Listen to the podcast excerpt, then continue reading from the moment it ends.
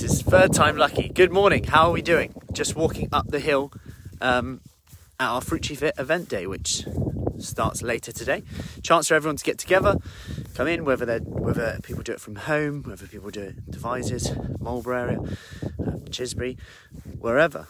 Chance to come together um, and experience a day of sort of different combinations and starting to really experience the different elements that we do. Hey, Pauline, um, such as low intensity, higher intensity, stretch, Tai Chi, yoga, Pilates, muscle strengthening, and a whole lot more. So, what I want to talk to you about today, though, is actually um, why you don't need to be stricter. And there's a common thing that happens when we almost get into this vicious cycle where we go off track a little bit, then we feel like we need to get a little bit more strict than we were before.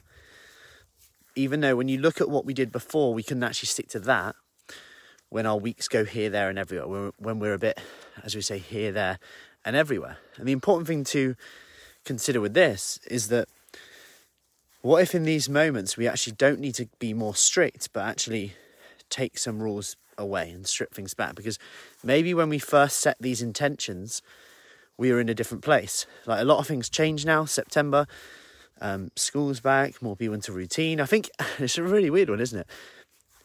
Even if that is irrelevant now in terms of kids going back to school and stuff like that, it still kind of has that effect on us, right? Like, I know I was speaking to someone the other day and they said in their workplace, they were like, Yeah, September now, so things are going to start picking back up again. It was like we don't even work with kids. We have nothing, but yet people just work more. Um, and this seems to happen. People things change, but my point here, you might have a few more obstacles going on, different challenges, different obstacles. Maybe you're running around a little bit more. Maybe things get a bit busier at work, and the expectations you set now aren't suiting you, even more so.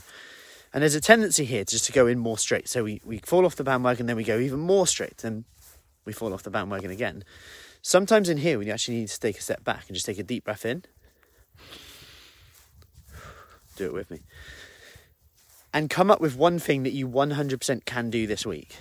And just start again, real slow. Whether that's making sure you're getting your water back on track because that's completely gone, your protein back on track, whatever it is, getting a workout in and defining it. Because, as I said the other week, when you look at what you can do in one week, sometimes this changes how we think about that pressure that we put on ourselves of having to do something. Because I, I said to someone the other day, if you did two workouts and got a handle on your uh, water intake, protein intake, which inadvertently helped with your snacking, how would you feel? And she was like, yeah, great. Because didn't think of it like that. Whereas initially she was thinking, I got exercise here, then, then, then. I've, I've got to cut out this, cut out that, cut out that.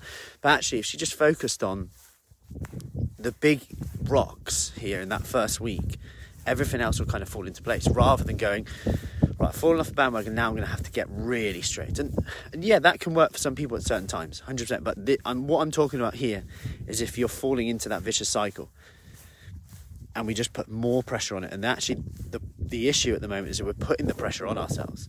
Hey, Karen. So, if you're in that kind of cycle at the moment, it's important to just take a step back and maybe set a habit this week go for a week where you, you pretty much know you can do it. You're pretty much confident that you can do it. And just go and do that. Even if you feel like you could do more, just set yourself the expectations of doing that. Hey, Sarah. And, and go with that, okay? And just see where that ends up because that vicious cycle can lead on and on and on. And then we start to actually lose confidence in ourselves. We start to go, oh, actually, maybe I just can't do I don't have the willpower to do it. We start to label ourselves when actually we just haven't matched our expectations and reality together. So let's put this into practical terms. Really simple habits that we know work from research. Like I said yesterday, if you saw uh, my video yesterday, morning Joss, about protein every meal.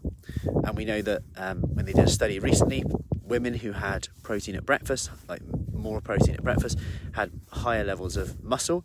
Then you throw in the other study that showed 48 grams of protein. 48 isn't a um, magic number, that's just how much they gave them. uh, in the morning, 48 grams of protein in the morning. Subconsciously, people just ate less throughout the day. So, like I said, you throw in social events with those two things, and you're in a better place. You might just subconsciously eat less. You might be more full up and satisfied rather than trying to starve ourselves. You know, there's two different ways of, of looking at this, and it's about knowing that there's loads of tools in the toolbox. You've got to pick that right tool for you. So it could be that today you just go, yeah, I'm going to get some protein at breakfast. That's, I'm going to see how that goes because that's not just going to work in one day. It's, protein works over a few days. You're going to start to feel the effects of that, and then when it starts to become a habit, that's when you'll see the magic happen. Then you can add another habit in, and that's what we do. That's what we stack those habits up. Anyway, I'll leave you with this view. Note, best get ready for this morning's this morning's today's Fruity Fit event. So I will see you soon. Take care.